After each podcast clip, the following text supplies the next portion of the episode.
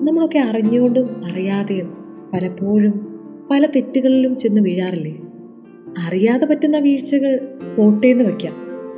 എന്നാൽ തെറ്റാണെന്ന് അറിഞ്ഞിട്ടും ആ തെറ്റിലേക്ക് പോകാനായിട്ടുള്ള പ്രവണത പലപ്പോഴും കൂടുതലായിട്ട് നമ്മുടെ മനസ്സിൽ തോന്നിപ്പിക്കാറുണ്ട്. ഇങ്ങനെയുള്ള സാഹചര്യങ്ങളിലെ ബൈബിളിലെ ദൂർത്തപുത്രന്റെ ഉപമ ഒന്ന് ഓർക്കുന്നത് നല്ലതായിരിക്കും.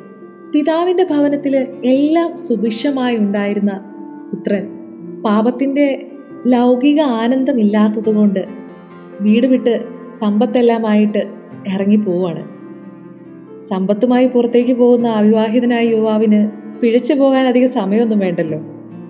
ഇറങ്ങി പോകുമ്പോൾ വളരെ ആവേശത്തോടും വേഗതയോടും കൂടിയാണ് അവൻ പോകുന്നത്. എന്നാൽ തിരിച്ചുവരവിൽ വളരെ നിരാശയും കുറ്റബോധവും പേറിയുള്ള ഒരു മടങ്ങിവരവാണ് നമുക്ക് കാണാൻ കഴിയുക. എന്നാലുണ്ടല്ലോ ധൂർത്തപുത്രൻ ഇറങ്ങിപ്പോയതിനേക്കാൾ വേഗത്തിലാണ് പിതാവ് അവനെ തേടി ഓടിച്ചെല്ലുന്നത്.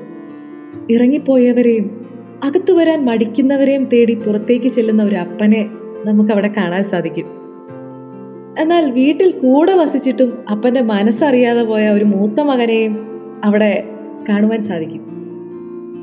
വീട്ടിൽ ഇല്ലാതിരുന്ന സമയത്ത് തന്റെ അപ്പന്റെ അടുക്കൽ നിന്ന് മാറിയപ്പോൾ അപ്പന്റെ മനസ്സിന്റെ നന്മ മനസ്സിലാക്കിയ ഇളയവനോടാണോ അതോ വീട്ടിൽ അപ്പനോടൊപ്പം ഉണ്ടായിരുന്നിട്ടും അപ്പനെ മനസ്സിലാക്കാതെ പോയ മൂത്ത പുത്രനോടാണോ എനിക്കും നിങ്ങൾക്കൊക്കെ സാമ്യമുള്ളത്?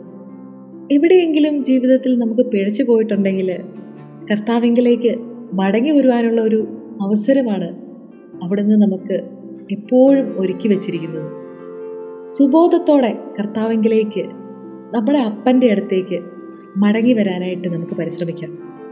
മാത്രമല്ല അപ്പനോട് എപ്പോഴും ചേർന്നിരുന്നാൽ എല്ലാ തരത്തിലുള്ള സൗഭാഗ്യങ്ങളും അപ്പന്റെ സ്നേഹവും കൃപയും നമുക്ക് അനുഭവിക്കാൻ സാധിക്കും.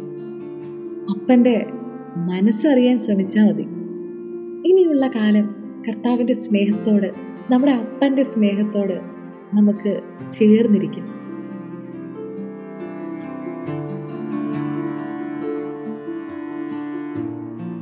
You are listening to have a voice from Carrie sue